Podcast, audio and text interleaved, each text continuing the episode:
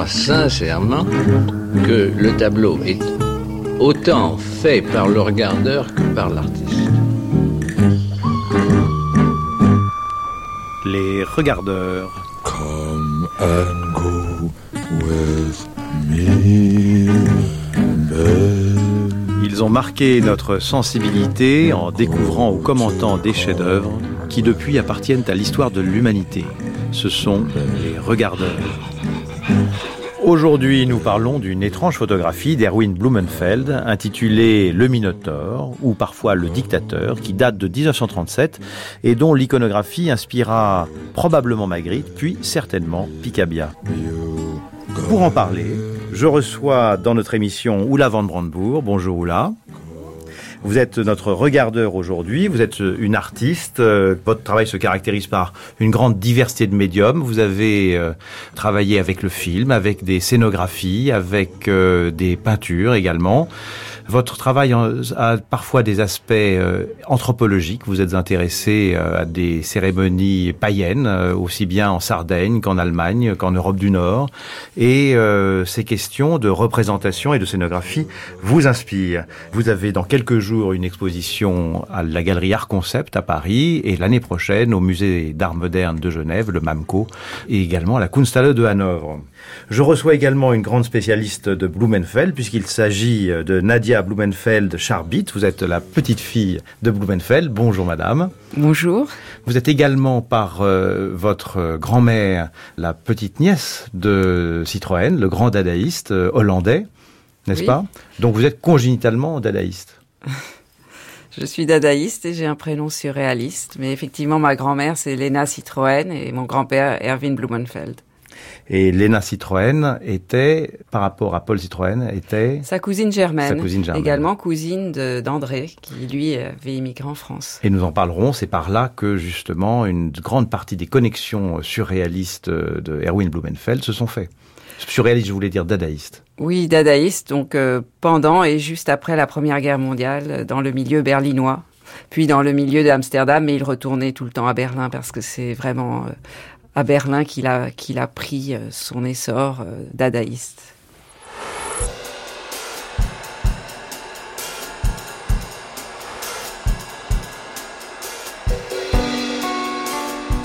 Je n'ai jamais été allemand. En réalité, j'ai toujours été seulement berlinois, et le suis resté. Toujours seulement berlinois. Ou plus précisément berlinois du sud-ouest de Berlin, et de l'ouest-ouest. Les autres quartiers de la ville, c'était l'étranger. Je ne suis jamais devenu hollandais. En 17 ans, je suis tout juste devenu amstello damois. Je n'ai jamais été français, mais toujours Montparnasse de la rive gauche.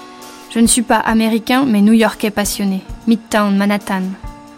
Je suis habitant des grandes villes dans certains quartiers des grandes villes. Les patries me sont étrangères.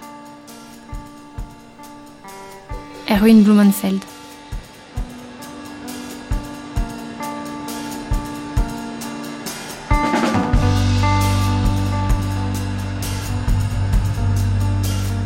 Quelques images parfois correspondent à une époque, que ce soit par leur beauté, leur violence, leur lien particulier avec l'esprit du temps, ou encore par leur force intempestive ou leur grâce.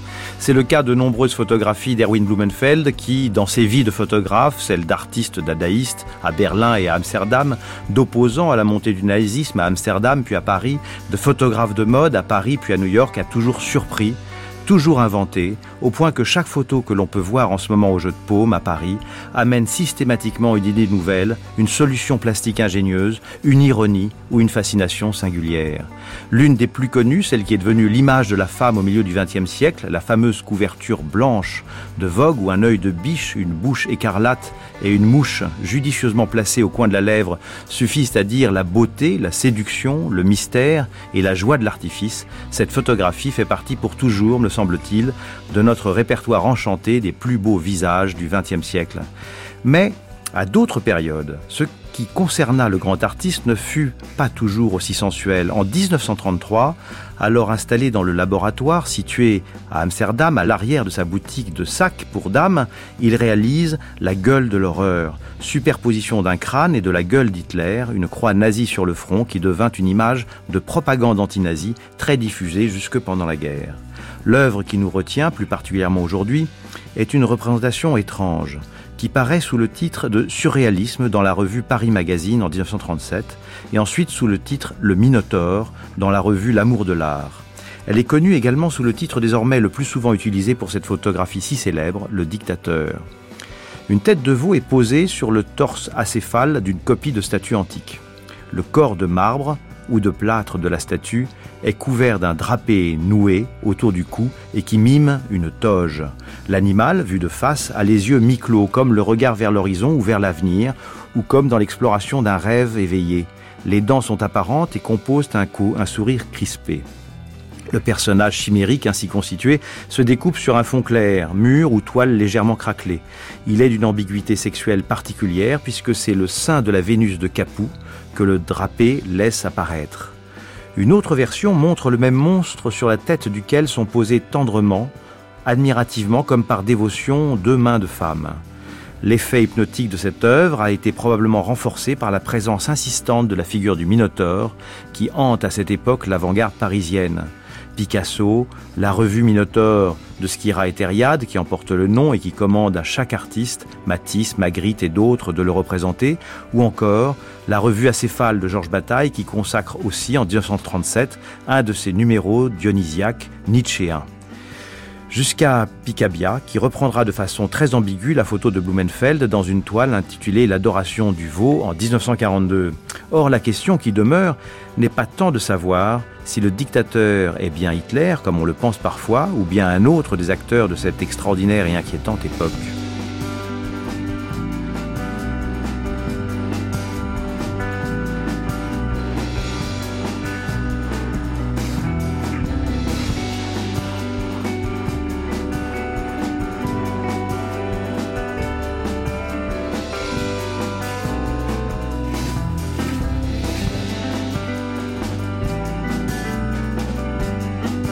Cher Oula van Brandebourg, euh, vous avez observé cette photographie dans l'exposition et vous êtes aperçu de cette dramaturgie singulière avec euh, quelque, une combinaison curieuse d'éléments. Il arrive à nous faire rentrer dans une fiction. Or, la fiction, l'entrée dans la fiction est souvent le sujet de votre travail. Comment est-ce qu'on fait démarrer, comment est-ce qu'on allume l'imaginaire? Est-ce que vous trouvez, Oula van Brandebourg, que cette œuvre, euh, que j'appellerai le dictateur, on reviendra sur ces trois titres tout à l'heure, allume notre imaginaire? Euh, Bien sûr. Euh, et moi, je trouve que c'est intéressant que cette photo a deux titres, le Minotaure ou le dictateur, pour moi, le Minotaure, c'est plus intéressant comme titre parce que le dictateur, moi, je trouve qu'il a, je veux dire, la photo Hitler avec des yeux qui saignent ou Hitler est comme un, comme un vampire.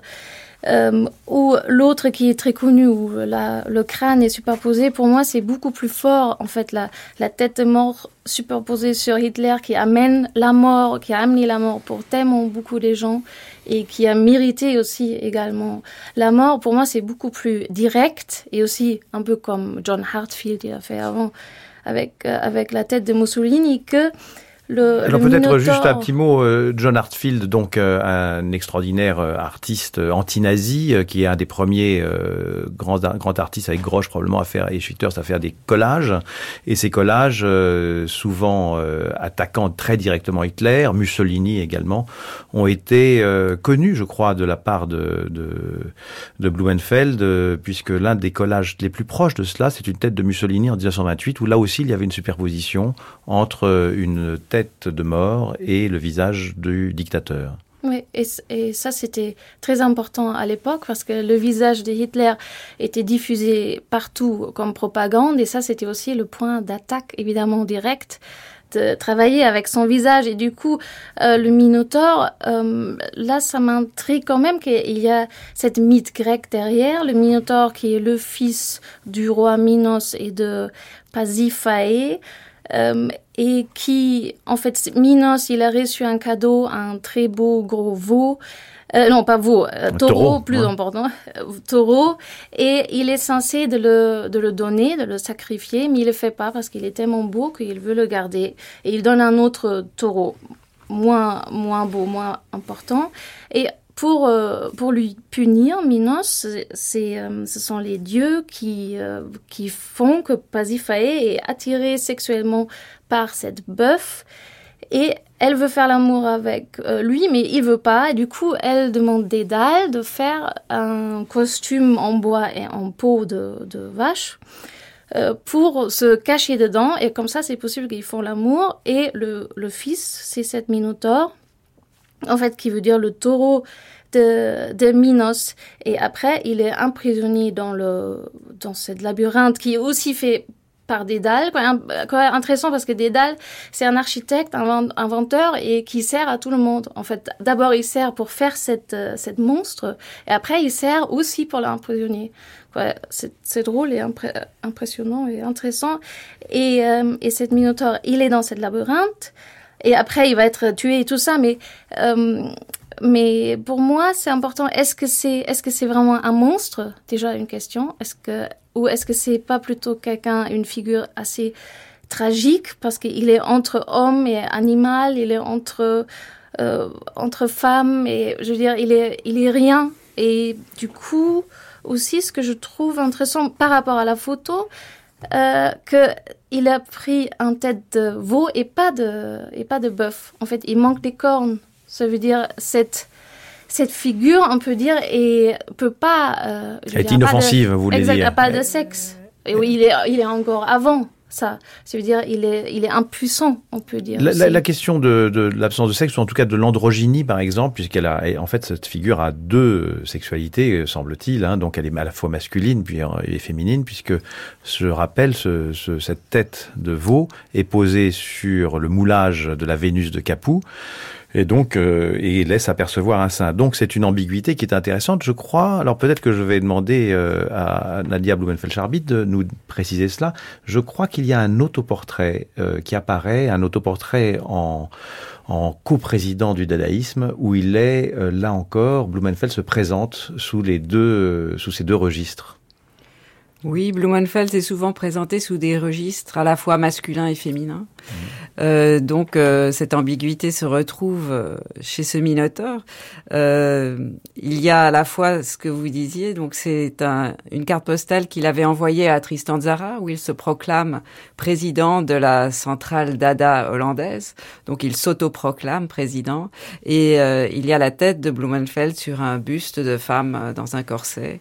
Donc c'est une de ces cartes postales un peu retravaillées avec des, un montage photographique. Et puis il y a l'autre image androgyne. Vous parliez tout à l'heure de, de Blumenfeld et de, et de la photographie des femmes. Et effectivement, il y a euh, un autoportrait de lui où on voit ses jambes. Il est nu, donc on le voit euh, la partie inférieure du torse. Il a les jambes écartées. Il donne naissance à une femme.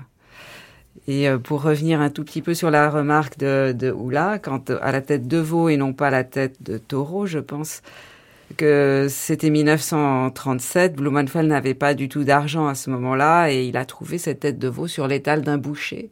Peut-être s'il y avait une tête de taureau, euh, Il aurait pris la il tête aurait de taureau. pris la tête de taureau. Parfois, les hasards euh, sont utilisés par les artistes, n'est-ce pas, ou là C'est et- et écrire euh, l'histoire après. je veux dire. Quoi, et la réalité, c'est un tête de veau et c'est c'est ça aussi qui est intéressant. Oui, ça ouvre un, un- une, un développement de notre imaginaire qui part tout d'un coup dans une autre direction. Et vous avez très bien raconté effectivement les, les- les- les- le contexte au fond mythique à l'intérieur duquel on peut auquel on peut associer en tout cas cette image. Mais euh, il y a deux choses que je voudrais dire et, et vous interroger euh, peut-être euh, là-dessus. C'est la représentation du Minotaure à cette période est très importante. Je le rappelais tout à l'heure. euh, non seulement il y a euh, sans doute l'admiration euh, que Blumenfeld avait pour Nietzsche et dans lequel, chez qui la figure du Minotaure apparaît souvent. Le Minotaure devient le lieu même du labyrinthe en quelque sorte. hein. Et puis la relation avec Ariane est très ambiguë. Et, et chez Nietzsche, ce Minotaure est d'ailleurs curieusement pathétique par moments, euh, émouvant, hein, je veux dire. Et le Minotaure peut apparaître ensuite comme monstre, mais mais mais chez Borges, à quelques années de là, puisque je pense que le, livre, la nouvelle sur le Minotaure, Astérion, doit être à peu près de la même période, à quelque chose près. C'est Ariane qui parle et qui dit quelque chose comme euh, mais c'est étrange, le Minotaure ne s'est même pas défendu, comme s'il souhaitait cette mort. Donc il y a une y a une ambiguïté déjà du sujet dans l'histoire. Mais en 1937, le, le Minotaure est là, omniprésent, et en particulier euh, chez Magritte et ensuite chez Picabia.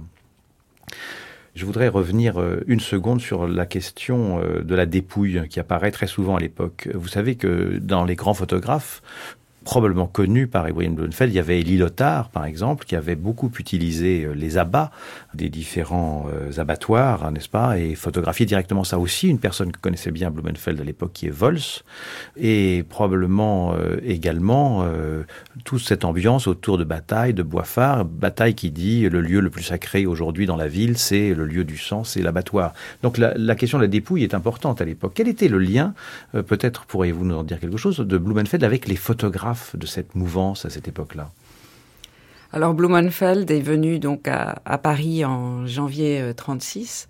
Euh, son magasin de sacs euh, pour dames à Amsterdam avait fait faillite et euh, lui, pour lui, Paris était vraiment le centre de création artistique, photographique à, cette époque et pour beaucoup. Et je pense qu'il avait une très grande admiration euh, pour Man Ray et à ses débuts parisiens Beaucoup de ses photographies se rapprochent de celles de Man Ray. Il utilise des techniques similaires, notamment de solarisation. Parfois, il les pousse même au-delà, au mais euh, je pense qu'il était très différent euh, de Man Ray dans le sens où euh, il est arrivé tout à fait sans appui, alors que Man Ray était un, un, photographe introduit auprès de la société française. Alors Blumenfeld, comme vous savez peut-être, est venu à Paris sur l'instigation de Geneviève Rouault, la fille du peintre Georges Rouault, qui lui a dit, venez, je vous présente euh, à la bonne société parisienne, vous ferez des photos et, vous serez un portraitiste reconnu. Et c'est ainsi qu'il a commencé et c'est par les premières photos des enfants de Marie-Laure de Noailles qu'il a été repéré par Cecil Beaton qui était à ce moment-là un grand photographe chez Vogue. Et c'est grâce à Cecil Beaton qu'il a pu rentrer chez Vogue et, et, il a commencé la photo de mode. Mais pendant ces années euh, 36 et 37, euh, son grand soutien a été Thériade. Thériade avec la revue Verve notamment à laquelle il a participé, donc au premier numéro de Verve. Et euh, il est suggéré dans le texte du catalogue du jeu de paume par Wolfgang Brückle, qui a écrit sur, euh, sur le Minotaure, sur cette photographie, euh, que euh, Blumenfeld peut-être avait l'ambition de faire une couverture pour le journal Le Minotaure. Pour le Minotaure, bien entendu. Voilà. Peut-être allons-nous écouter maintenant un témoignage de son installation à Paris, un témoignage enfin écrit en fait de Blumenfeld dans Jadis et Daguerre, cette extraordinaire autobiographie qu'il a occupée pendant près de 30 ans. Minuit avait sonné depuis longtemps. Je déambulais seul jusqu'à mon atelier, 9 rue de l'Ambre, à 100 pas du dôme. Jamais rangé, il était aujourd'hui crasseux. Je n'y travaillais pratiquement plus depuis un an. Pendant mon séjour en Amérique, ma femme était allée en Bretagne avec les enfants et elle s'en était servie comme débarras. Le sol était jonché d'un tohu-bohu d'habits, de vaisselle, de livres, de jouets, de photos. Des lampes poussiéreuses pendaient et traînaient partout. La grande fenêtre donnait sur la cour du commissariat qui se trouvait dans la maison voisine. Je la fermais par prudence. Des agrandissements géants pendaient au mur. Une photo de deux mètres de haut représentant un torse drapé de soie mouillée s'était décrochée et flottait, tridimensionnel dans l'espace. Le Christ de Beauvais rivalisait de tristesse avec celui de Klaus Slutter de Dijon. Chaque image était un roman. Un détail de la tapisserie gothique, le bal des sauvages, Notre-Dame de Nantilly à Saumur. Le nu plus grand que nature de la Carmen octogénaire, le modèle de Rodin pour le baiser. Les cathédrales de Lan et de Rouen, en raccourci allonge. Le long visage de Manina endormie, fixant le vide de ses yeux clos. Comme je prends la beauté au sérieux. Tous mes portraits reflètent ma vision l'artiste vit des variations d'un seul et unique thème.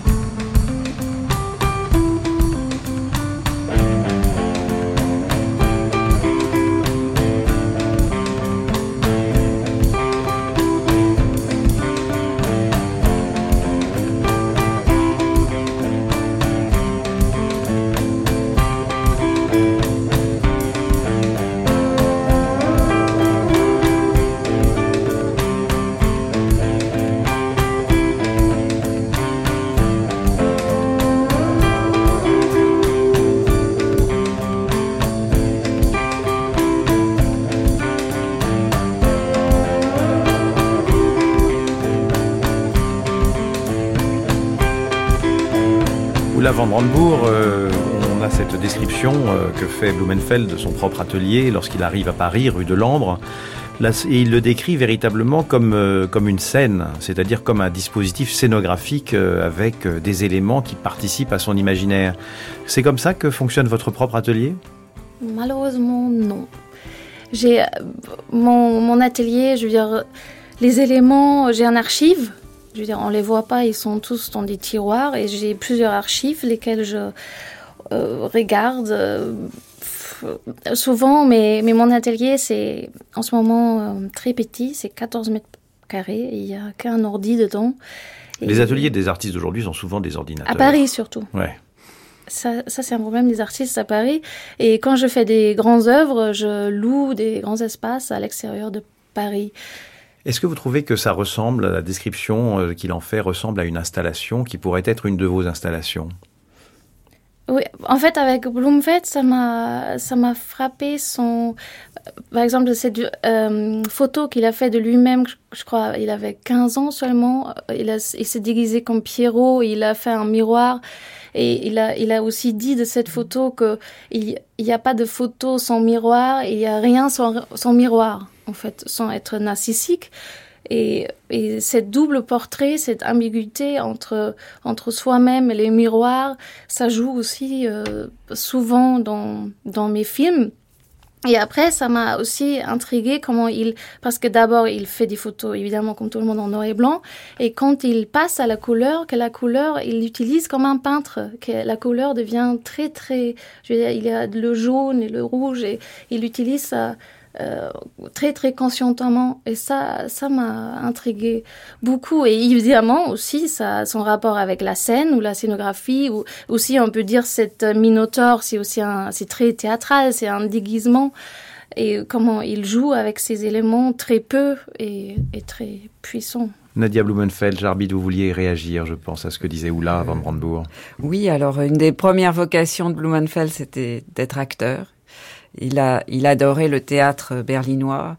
Euh, il allait voir euh, beaucoup, beaucoup de pièces de théâtre. Et puis euh, sa deuxième vocation, il a voulu être peintre. Et effectivement, euh, même et plus il a tard, peint, et il a et peint. il a peint, et il a peint, il a dessiné. Et au jeu de paume, il n'y a pas de, il n'y a pas de tableau à, à l'huile, mais il y a euh, beaucoup de ses dessins des débuts. Puis après, il passe dans les montages avec, avec des photographies. Effectivement, sa première photographie de lui-même en Pierrot dans le miroir, euh, il a 11 ans, et il dit euh, euh, je pense qu'il y a une vie derrière le miroir. Euh, seuls les fous appellent cela le complexe de Narcisse. Il n'y a pas d'art sans miroir, pas de musique sans écho. Et effectivement. Beaucoup plus tard, quand il fait la photo couleur, et vraiment pour lui, c'est un, c'est une véritable seconde passion, la couleur et l'utilisation de ce médium. Pour pallier à la frustration euh, des limites à ce moment-là des euh, des moyens euh, de la photo couleur et du fait que la maîtrise complète qu'il avait pour le noir et blanc, c'est-à-dire de la prise de vue jusqu'au tirage final, euh, lui est un petit peu enlevé puisque les développements se font à ce moment-là par des gros labos. Eh bien, il utilise toutes sortes d'artifices colorés dans son studio. Souvent, il peint lui-même ses décors et sur certaines photographies de mode, on peut constater que dans l'arrière-fond, il y a un décor peint par lui et il peint euh, des sculptures, il les peint de différentes couleurs et il utilise beaucoup de lumière colorée également. On dit que le que son, éducation dadaïste, en tout cas son, son esprit dadaïste, euh, a continué d'habiter son travail extrêmement longtemps. Et sans doute à cause de ce, ce goût de la combinaison, ce goût de, du découpage, ce goût de, de, de, de, de l'apport, euh, du travail en chambre noire plutôt que directement euh, sur, le, sur le, la prise de vue. Est-ce que c'est quelque chose que vous trouvez juste? Oui, je trouve cela très juste. Moi, j'ai eu, euh, quand j'ai travaillé euh, notamment sur euh, tous ces hectachromes et kodachromes couleurs pour monter une exposition avec le musée Nicéphore Niepce euh, de Chalon-sur-Saône, euh, on s'est aperçu que de nombreux hectachromes de, et kodachromes, des plans films, étaient découpés carrément au ciseau, euh, qu'il y avait parfois des petits morceaux de, de, de films collés les uns sur les autres et il y a même des fois où, quand on scannait le document, les éléments se mettaient à bouger. Vous-même, euh, ou la Brandebourg, euh, c'est une méthode de travail qui est un peu la vôtre, bricoler, ajouter, euh, mettre un miroir ici, un verre dépoli là, un calque un peu plus loin, renvoyer les figures. Dans l'exposition, il y a énormément de, de représentations, de photographies de son atelier, de lui dans son atelier. On voit un petit peu cette combinaison spatiale comme ça qu'il organise, qui ressemble parfois au vôtre. Oui, surtout, je veux dire, le, la, le ou la collage, euh, ça veut dire de collectionner plein des choses et de faire et des, plein des choses de différents euh, thèmes ou champs et de faire quelque chose nouveau avec ça. Ça, c'est un, une méthode que moi j'utilise beaucoup, surtout aussi dans mes films où j'ai je fais toujours ces trucs que je collectionne, disons, plein des différents poses ou des, thèmes qui m'intéressent et après je les, je les montre l'un après l'autre. Euh, et, ça, raconte une histoire d'abord, mais c'est pris des, autres, des autres champs. Parfois, vous vous servez de très peu de choses pour raconter une histoire. Je pense par exemple à une des œuvres très mystérieuses, très simples que vous avez fait, dont vous nous rappellerez le titre. C'est une canne qui est posée contre, contre un mur, et la, la l'ombre portée de cette canne est une longue cravate qui, qui, qui est sur le sol, posée sur le sol. Oui, ça c'est ça s'appelle Stock mit Schatten, ça veut dire canne avec ombre.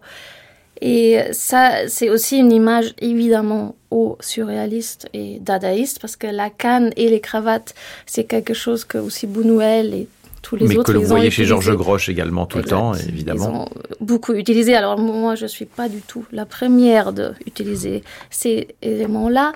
Mais euh, oui, pour moi, c'était aussi, je veux dire, le, le miroir le miroir en ce moment-là, c'est la cravate, si on veut, et la cravate ne montre pas l'image propre, ça, montre quelque chose complètement différent, comme le miroir aussi peut montrer quelque chose complètement différent.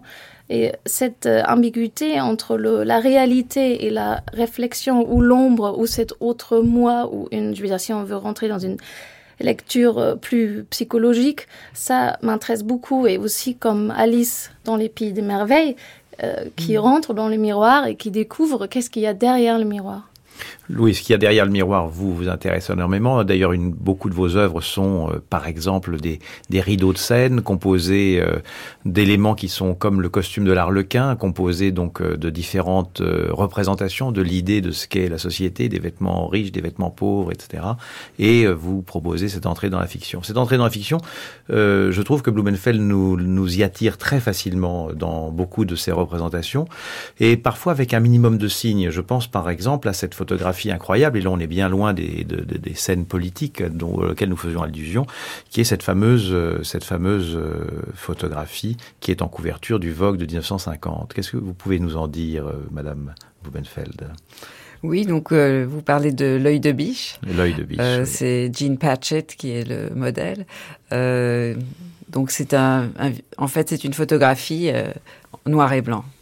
Euh, ça surprend toujours quand on dit ça. Oui, parce qu'on euh... voit que l'œil donne l'impression d'être maquillé, la bouche très voilà, rouge, il y a un point noir, le fond est blanc, blanc quasiment uniforme. Alors c'était un noir et blanc. Il y a le visage entier de, de Jean Patchett, puis il a effacé les élé différents éléments jusqu'à ne garder que l'œil, la bouche et, et, la mouche. Et ensuite, euh, cette photographie a été colorisée euh, par Vogue pour la couverture. Mais sous Donc, son contrôle, j'imagine. Sous son contrôle, mais dans il y a un livre euh, qui s'appelle The Art and Technique of Color Photography de Alexander Lieberman, qui était le directeur artistique de Vogue à l'époque, et Blumenfeld dedans légende cette photo en disant je rends ici grâce au service euh, de, de, Vogue qui a colorisé ma photographie. Donc il s'agit vraiment d'une œuvre ici de collaboration entre un grand directeur artistique et euh, je pense que si on lit l'autobiographie de Blumenfeld, on voit qu'il en dit beaucoup de mal. Oui. euh, cependant, euh, parfois, euh, ils avaient leur utilité sans doute c'est une c'est bien de laisser flotter une certaine incertitude sur le, sur la question. Vous voyez vous voyez où la Van Brandebourg de quelle photo nous parlons? Est très étrange, une sorte de haïku photographique en fait, hein. très peu de signes, un petit peu comme votre canne et cette cravate avec très peu de signes. Ouais. L'imaginaire se construit. Ouais. pour, pour, moi, c'était c'est intéressant qu'il vient. En fait, c'est un peu l'inverse qu'Andy Warhol, parce qu'Andy Warhol il est venu de, de, la pub. Il a fait beaucoup des, des pubs, des photographies, tout ça. Et après, il est, il est rentré dans l'art et Blumenfeld, il fait un peu le chemin à l'envers, quoi, un peu dur. Euh, je veux dire, peut-être pour les artistes de regarder comment on peut faire de l'art et être, euh, je veux dire, faire des photographies, des magnifiques euh, choses et après de rentrer dans la publicité, ce que moi, par exemple, je voudrais éviter. Oui, alors Blumenfeld disait euh, J'introduis l'art en contrebande dans la publicité. Smuggling art parce que euh, il espérait toujours euh, élever le regard du spectateur et continuer à avoir une certaine exigence artistique malgré euh, les desiderata des, des directeurs artistiques justement et notamment lorsqu'il a des contrats publicitaires mais il n'a pas arrêté, euh, en tant qu'artiste et euh, publicitaire, d'être artiste. C'est-à-dire que sans cesse, c'était une invention. J'étais stupéfait de voir qu'il n'y a pas une photographie dans laquelle il n'y ait pas une trouvaille, une découverte, une manipulation, un esprit. Mais, donc tout ça a commencé dans les années 30. Donc je vous propose d'écouter encore une fois Blumenfeld nous raconter le contexte des années 30 et sa décision d'être photographe.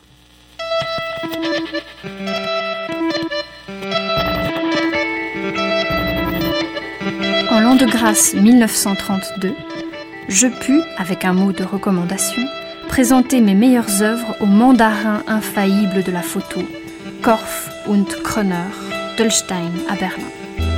De l'aveu de tous, il s'agissait de gâchis de matériaux, sans talent, voués à l'échec, vides de sens, inutiles. Cet arrêt de mort me laissa froid. Je savais que j'étais photographe.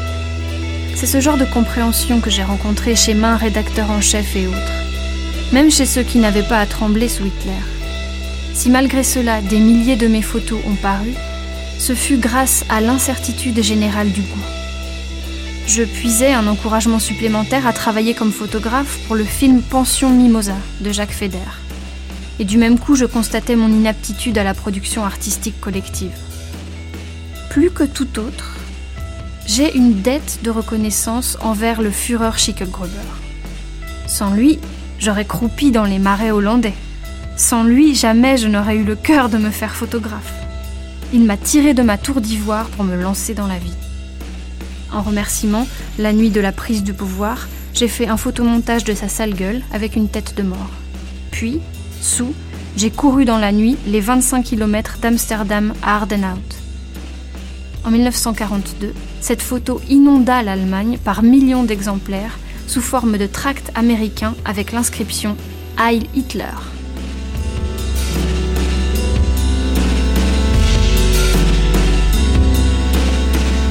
Nadia Blumenfeld, euh, il décrit euh, cette photographie qui inonde par millions euh, donc l'Allemagne. cela est presque on frôle la fiction, non? Oui, je crois que c'est un des rares moments dans l'autobiographie, euh, alors qui s'appelle en allemand Einbildungsroman et en français Jadis et Daguerre, où on frôle la fiction. On n'a pas pu vérifier cette anecdote si vraiment les Américains avaient fait des tracts à partir de cette photographie. Mais euh, j'ai entendu par moments certains journalistes dire c'est une autobiographie très fantaisiste. Or, au contraire, elle est extrêmement euh, précise et factuelle. Très scrupuleuse, en euh, effet. Très scrupuleuse. Euh, hormis peut-être cette anecdote, mais un jour, il se trouvera peut-être quelqu'un pour nous ramener un, un tract. Qui sait. Il y a eu des timbres qui ont été gravés à partir de cette photographie et, et diffusés par la résistance en Suisse à cette, période-là, si j'ai bien lu, euh, vers, le, vers le, la France ou vers l'Allemagne.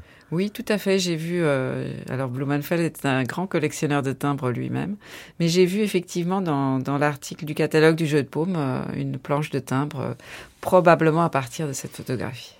Alors, il y a quelque chose qui est euh, étrange. On, on, on, écoute sa vocation photographique qui a commencé un peu plus tôt parce que si je me souviens bien, il a eu euh, un cadeau de son père qui était un appareil photographique et il décrit assez longuement la, la prise parce qu'il avait, il avait été opéré de l'appendicite. D'ailleurs, suite à une simulation, je pense. Il n'était pas aussi malade qu'il le prétendait. Sans doute ne voulait-il pas aller à l'école ou quelque chose comme ça, non? Oui, c'était un. Je pense qu'il avait une version latine. Euh, J'ai connu ça plus tard et je, bon, j'ai pas simulé l'appendicite, mais euh, à cette époque-là, apparemment c'était une maladie euh, à la mode.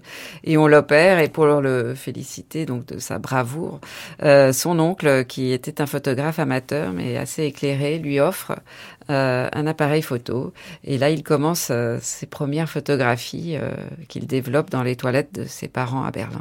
Alors cette première photographie qu'il décrit, il en décrit dans, un livre toute la composition très complexe avec une Moïse de Michel-Ange, une pomme de terre, une brosse à dents, enfin tout un ensemble de compositions. C'est pas du tout la photographie que prenne un, enfant auquel on donne un premier appareil photographique qui va prendre un paysage, le, visage de sa mère. C'est déjà une construction. Où là, vous avez, qu'est-ce que vous en, qu'est-ce quelle a été votre première photographie? Je sens que vous avez oublié. Oui, une bonne question. Et alors Euh, Moi, j'ai beaucoup euh, dessiné, je veux dire. Comment ça a commencé oui. Ouais. Et je crois que c'est aussi, et comme d'abord, je crois Bloomfeld aussi, parce que la première chose est un crayon avec laquelle on fait une ligne sur un papier. Toujours. Et la, peinture vient ensuite, ce qui a été son cas, les collages. Son amitié à l'école avec euh, Paul Citroën a été très importante. Euh, on se souvient que Paul Citroën non seulement a été un ami euh, permanent dans son existence, mais aussi en tant qu'élève du Bauhaus, élève de Eton, pour lequel il avait beaucoup d'admiration, un contact très utile avec le milieu du Bauhaus, Molly Hodge par exemple, et d'autres.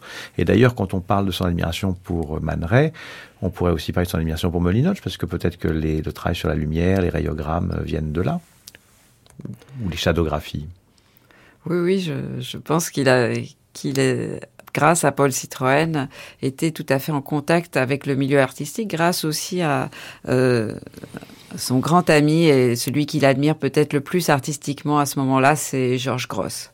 Alors, il raconte euh, sa rencontre avec Georges Grosch dans, les, dans, des dans une pissotière où Georges Grosch euh, fait un jet magnifique et particulièrement bien contrôlé avec lequel il et avec ce, ce jet il arrive à dessiner la silhouette de Blumenfeld. Et Blumenfeld a été épaté par ce visage surgi dans les toilettes euh, et fait de je n'ose pas dire de main de maître mais enfin fait de façon magistrale en tout cas. Voilà. C'est qui rappelle aussi aux peace paintings de d'Andy Warhol ouais. Andy Warhol Hein, que, je ne sais pas si vous avez euh, fait des rencontres comme cela, mais euh, sinon, euh, il y a un aspect qui m'intéresse beaucoup, euh, et je voulais vous le demander, ou la Van Brandebourg. Chez Blumenfeld, on voit tout de suite une, une passion dévorante pour les revues d'avant-garde, les artistes d'avant-garde, la situation d'avant-garde. Vous, vous êtes une grande lectrice, une érudite aussi, plus anthropologie ou plus le, le, le, le temps dans lequel nous sommes?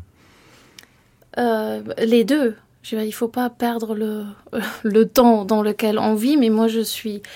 Et je, souvent je suis demandé euh, quel artiste est le artiste le plus important pour moi à cette question-là, je ne peux pas répondre parce qu'il y a toutes sortes de choses qui nourrissent mon travail et moi je suis juste à la fin d'une longue histoire, mais pas que dans l'art, aussi dans la littérature, dans le théâtre, mmh. dans la musique tout ça me, me nourrit énormément. Et, et, moi je suis à la fin d'une longue histoire. Ça veut dire aussi moi je n'invente pas beaucoup moi-même. Moi je, je, je, prends les choses et je les euh, je, je, donne une nouvelle forme une forme à laquelle je crois c'est actuel et c'est pour ça aussi je veux dire c'est pas que l'histoire évidemment où je me je me trouve pas que dans l'histoire c'est aussi c'est quoi qui est intéressant aujourd'hui ou la Van Brandebourg, c'est sais pas pour forcer le trait de la ressemblance, ce qui est toujours un peu artificiel, mais néanmoins, vous savez que j'admire profondément votre travail. Et il y a un point que je trouve assez commun, c'est que les, les, il n'y a pas de réalisme je crois, dans le travail d'Erwin Blumenfeld. Vous nous détromperez, Nadia Blumenfeld, si vous n'êtes pas d'accord. Mais j'ai l'impression que, que les, les modèles qu'il utilise sont beaucoup plus des personnages auxquels il invente un contexte psychologique, psychique, imaginaire, que des portraits réalistes. Est-ce que c'est votre sentiment quand vous regardez le travail de Blumenfeld est-ce que c'est quelque chose qui ressemble à votre démarche? Mais pour moi, c'est important que Blumenfeld lui-même, il sait, euh, il a dit qu'il est surréaliste ou, ou, dadaïste, et aussi, par exemple, qu'il a utilisé cette mythe ancienne du Minotaure parce que c'était c'était les surréalistes qui pouvaient réinventer et réinterpréter les mythes grecs, mais aussi avec euh, l'aide de avec euh, l'aide de Freud. En fait, tout ça, pour moi, c'est possible après Freud, et moi, je suis euh, très intéressée par toutes sortes de, des images euh, psychologiques.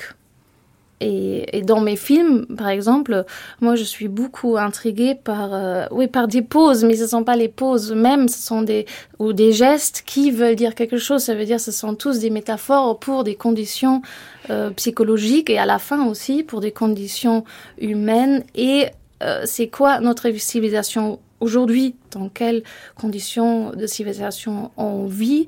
Et pour ça aussi, j'aime beaucoup le travail de Blumenfeld. Cette question de, jouer un rôle ou de se déguiser, ce qu'il fait lui-même assez tôt, euh, ça veut dire, c'est quoi un rôle ou comment on peut aussi euh, euh, dire je joue un rôle, mais peut-être il y a quelque chose complètement différent derrière, ou je joue plusieurs rôles. Je suis plusieurs êtres Nadia Blumenfeld, qu'en pensez-vous? Oui, je crois que c'est très juste en fait ce que dit Oula. C'est euh, Blumenfeld euh, a toujours une composition assez mixte. Je pense qu'il était assez influencé, parlait beaucoup avec sa femme. Vous parliez tout à l'heure de ma grand-mère, Lena Citroun, qui était euh, psychologue et qui était tout à fait freudienne. Et, euh, et euh, j'ai reçu en héritage toutes les œuvres de Freud, d'Anna Freud, de Marie Bonaparte, etc.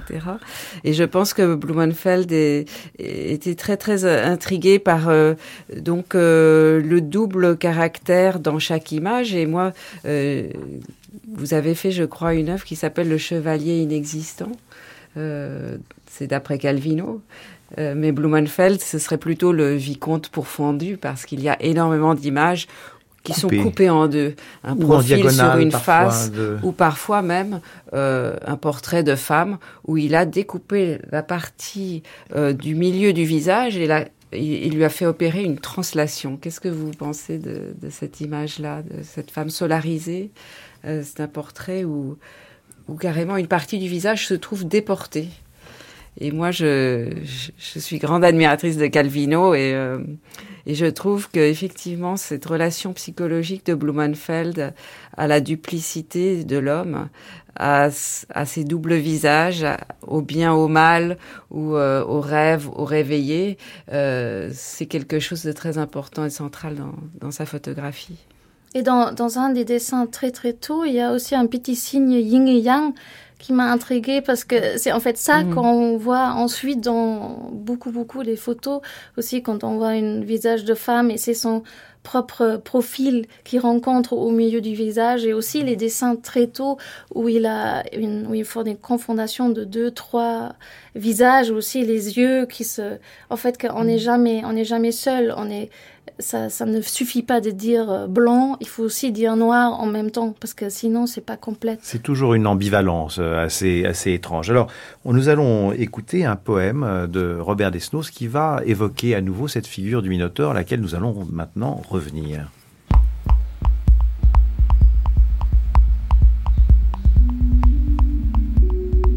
À manger son propre sang en tartine sur du pain à boire l'eau de l'étang où les morts prennent leur bain, à prononcer des paroles nées de cœurs empoisonnés, à fréquenter les écoles des esprits emprisonnés, à marcher sur le chemin où l'on marche avec les mains, le Minotaure a vieilli, loin des siens et du pays. Il va retrouver les sphinx, les licornes et les lynx qui lui disent il est tard. Déjà l'on ferme l'enceinte, L'homme salera ton lard dans un coin du labyrinthe. Mugis encore si tu peux. Minotaure de rien. Minotaure de peu. Robert Desnos.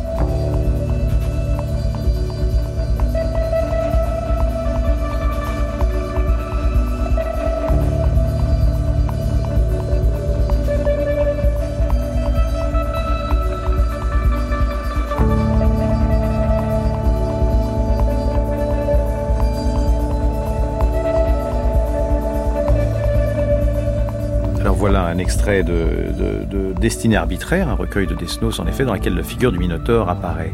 Alors je voudrais revenir sur euh, ce, ce moment où en 1932, euh, Erwin Blumenfeld est à Amsterdam et dans l'arrière-boutique de son magasin de sacs pour dames, il crée un atelier. Et euh, dans cet atelier, il commence à se livrer à une activité photographique et commerciale d'ailleurs euh, assez intense. Et très rapidement, il va être connu, puisque en 1935, c'est-à-dire trois ans plus tard, il est déjà dans une grande exposition à Paris aux Arts décoratifs, une exposition sur euh, l'avant-garde au fond de la photographie. Comment est-ce comment est-ce que ça a pu aller si vite?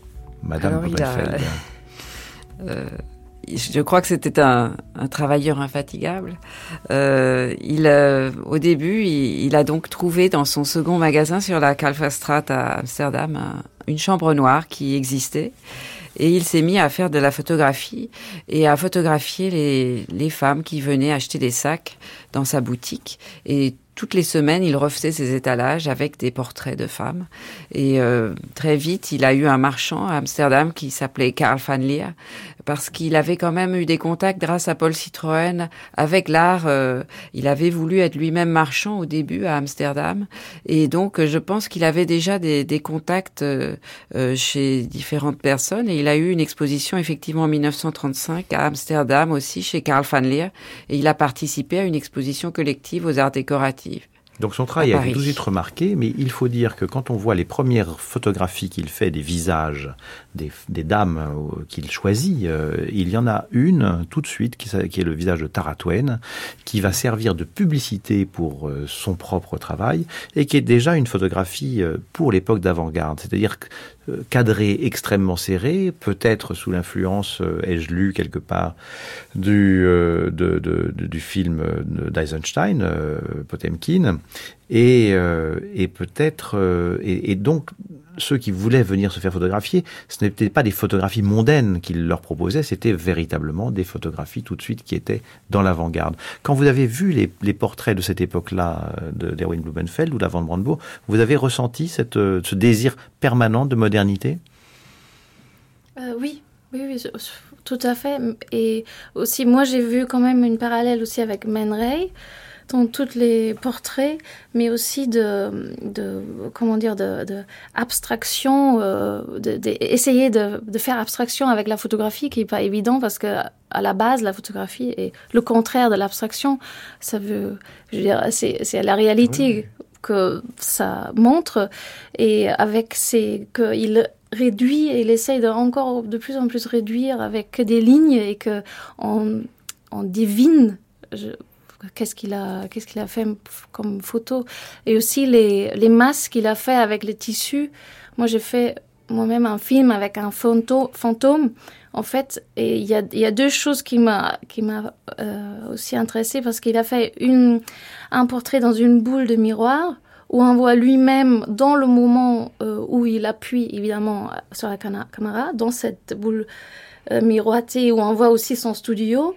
Et après aussi, c'est les dames avec euh, la soie ou je sais pas, une sorte de masque, on voit pas qu'est-ce qu'il y a derrière. Et moi, j'ai fait un film dans un boule de miroir où, euh, je, où un fantôme apparaît, c'est moi, en dessous d'un drap, et je déclenche la caméra super euh, 16 mm et cette caméra filme euh, lui-même, évidemment, la caméra même, mais aussi le fantôme qui disparaît. Et ça, c'était un film pour montrer, en fait, c'est finalement un fantôme pourrait montrer qu'il existe. Comme réponse aussi pour toute cette photographie autour de 1900, euh, est-ce que c'est vrai ou pas cette, euh, Et qui a aussi influencé beaucoup les surréalistes, évidemment. C'est la photographie euh, euh, de la fantasmagorie qui a fasciné les surréalistes. Alors vous évoquez, ou Van Brandebourg, euh, la figure de Man. Vous avez dit, euh, Nadia Blumenfeld, Charby tout à l'heure, que Man avait été un, un- un- pas un maître, mais un artiste admiré par Blumenfeld. Pourtant, y a, je ne suis pas sûr, y a-t-il eu des relations directes entre eux? Je ne suis pas sûre. En tout cas, il n'était pas particulièrement ami à, Paris. Euh, Man Ray évoluait dans des cercles beaucoup plus mondains, je pense, euh, que Blumenfeld. C'est une, pour moi, c'est une des grandes surprises de l'exposition, non pas de voir que Blumenfeld fait partie des artistes de cette période qui sont au niveau de Man Ray, bien entendu, et ça ne se discute même pas, mais euh, de voir que cet artiste, admirant les surréalistes, lisant les, revues, souhaitant avoir probablement une de ces images en couverture de la revue Minotaur, n'a, avec les grands surréalistes, pratiquement aucun contact établi. On ne le voit pas parler avec Breton, on sait qu'il a photographié Dali et Gala, mais on n'a aucune trace d'une union avec le milieu surréaliste. Alors est-ce que, alors c'est un mystère pour moi, et donc j'espère que euh, Nadia Blumenfeld vous allez nous éclairer là-dessus, et peut-être est-ce là l'un des sens cachés euh, de l'œuvre que nous allons examiner encore pendant quelques minutes. Ah, là, vous me posez une question euh, délicate. Je ne sais pas si, Blumenfeld a essayé de faire partie du groupe surréaliste. Je pense que Breton est une figure qui, euh qui avait euh, une énorme influence à ce moment-là à Paris quand il est arrivé et euh, avait aussi des règles extrêmement strictes. Et Blumenfeld n'était pas quelqu'un qui aimait obéir aux règles. Vous avez, euh, c'est effectivement une hypothèse euh, intéressante de, se dire qu'il y a une distance quasiment idéologique euh, par rapport à l'idée de ce qu'est un dictateur, le dictateur d'un groupe, entre, Blumenfeld et, et, Breton. Quand Francis Picabia va reprendre l'image de Blumenfeld, il va représenter en 42, donc c'est quatre ans plus tard, cinq ans plus tard, il va représenter ce grand taureau, ce grand minotaure, avec des mains qui sont en train de, l'implorer ou de l'adorer, reprenant une représentation antérieure, effectivement, de cette image dans laquelle Blumenfeld a lui-même mis deux mains sur euh, le, personnage. Et, euh, et l'effet est très ambigu. Et dans euh, les commentaires du Centre Pompidou, puisque cette œuvre est rentrée en 2007 dans les collections du Centre Pompidou, on laisse l'auteur, qui, qui n'a pas signé, laisse entendre que cette adoration du veau de Picabia serait une ironie à l'égard d'André Breton, euh, qu'il appellerait le dictateur et qui euh, donc aurait un comportement tout à fait opposé à ce qu'est l'esprit du dadaïsme. Qu'est-ce que cela, cette remarque vous inspirerait? Madame Blumenfeld. Alors c'est vrai que le mouvement Dada par rapport aux surréalistes, c'est chacun se proclamait euh, ce qu'il voulait. Euh, Blumenfeld s'était proclamé président de la centrale hollandaise, et euh, je pense que c'est peut-être un détournement par Picabia de l'œuvre de Blumenfeld. Euh, Blumenfeld a donc fait cette œuvre en en 37. Elle a probablement été exposé pour la première fois à la, à la galerie euh, de Pierre Worms, euh, rue de la Boétie, dans une exposition collective qui s'appelait L'Art Art Cruel. Et euh, je pense que cette œuvre s'est d'abord intitulée Le Minotaure, comme disait Oula tout à l'heure.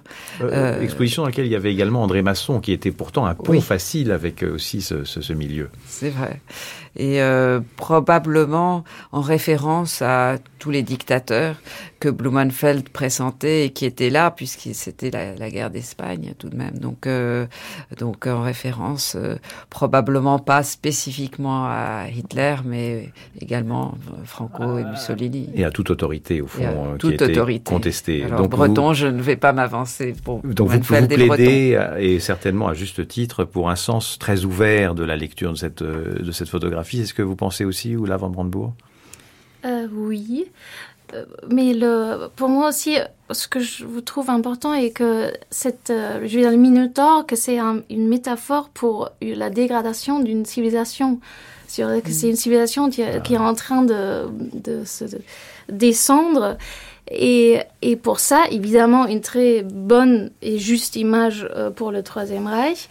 Euh, euh, et aussi, quoi, intéressant, parce qu'on voit, en fait, euh, cette image, on peut, si on dit, OK, c'est Hitler, qu'on si on voit le visage d'Hitler, on voit pas toute cette cruauté, on voit pas toutes ces morts qui sont qui sont venues de son visage qui est complètement, je veux dire, est-ce qu'on peut voir la, cruauté de quelqu'un? Et tous les nazis qui étaient très gentils à la maison avec leurs enfants et, et ils ont fait des, des trucs horribles. Ça, je trouve intéressant euh, avec cette euh, avec cette photo, mais aussi euh, que c'est pas Hitler, je veux dire, c'était c'était la civilisation qui a élu Hitler. C'était pas, euh, je veux dire, évidemment, il était horrible, mais c'était aussi les gens, c'était beaucoup, beaucoup des gens euh, antisémites qui ont fait le Troisième Reich.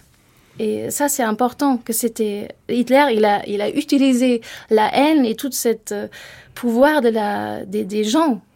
Et, et c'est et c'est ça. Je veux dire, c'est pas Hitler lui-même. C'était aussi, il a fait ça avec tout le monde ensemble. Oui, il y a quelque chose de très collectif, euh, malheureusement, et c'est ce qui rend la chose tragique. Et euh, ce que l'on peut dire, c'est que Blumenfeld en a, a, souffert sans arrêt dans sa vie de cet aspect totalitaire de, de, de des guerres et de l'existence, cette période très troublée, puisque euh, déjà en 1918, il avait participé à la guerre de 14-18, et ça s'est terminé pour lui de façon terrible. Vous pouvez le rappeler peut-être, euh, Nadia Blumenfeld. Oui, alors il y a eu, euh, donc il était soldat allemand euh, en France, au chemin des Dames, et euh, ambulancier et puis euh, tenancier de bordel. Mais euh, ce qui a deux, deux événements très tragiques pendant ce, ce conflit ont été euh, euh, donc euh, la mort de son frère, de son jeune frère Heinz à 18 ans. En 1918 euh, en France et, euh, et aussi le fait qu'il a cherché à déserter en, euh, en 1917 et que c'est sa mère qui l'a dénoncé aux autorités. Elle a, elle a d'ailleurs dit euh, plutôt mort que traître. C'est terrible. Et donc il s'est enfui suite à cela en Hollande, où il a eu du mal à, à obtenir le, le, le, donc la nationalité, pas la nationalité, mais l'asile simplement. Euh, oui, enfin, euh, en Hollande, épisodes, non, il a épousé donc ma grand-mère qui était hollandaise et elle est par ce fait devenue allemande.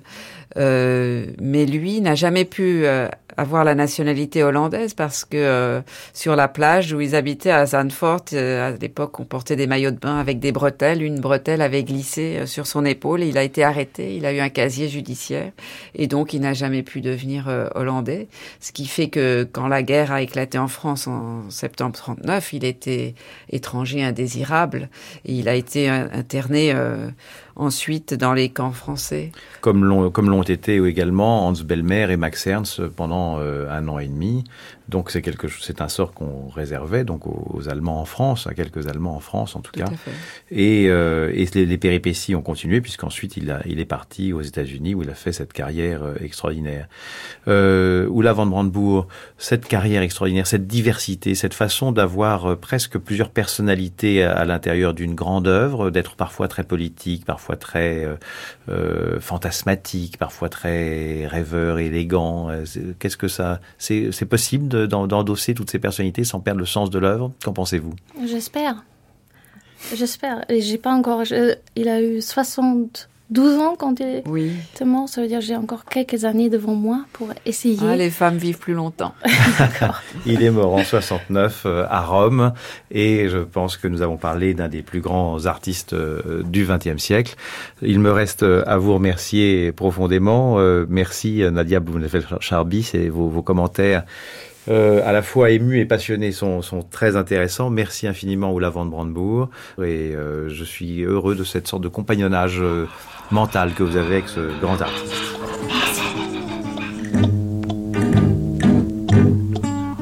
Je crois sincèrement que le tableau est autant fait par le regardeur que par l'artiste. C'était les regardeurs Aujourd'hui, nous avons parlé d'une photographie de 1937 intitulée Le Minotaure d'Erwin Blumenfeld. Durant l'émission, vous avez pu entendre des musiques du groupe originaire de Toronto, euh, Doumé Singh, signé sur le label militant Constellation, fondé en 97 à Montréal et connu pour sa contribution au mouvement post-rock et son anticapitalisme prononcé. Vous retrouverez toutes les références des livres et des musiques sur le site franceculture.fr attaché d'émission Claire Poinsignon, lecture des textes Estelle Clément Bellem, à la technique Catherine Dérété, réalisation Vincent Abouchard. Les Regardeurs, une émission de Jean Deloisy et Sandra Adam.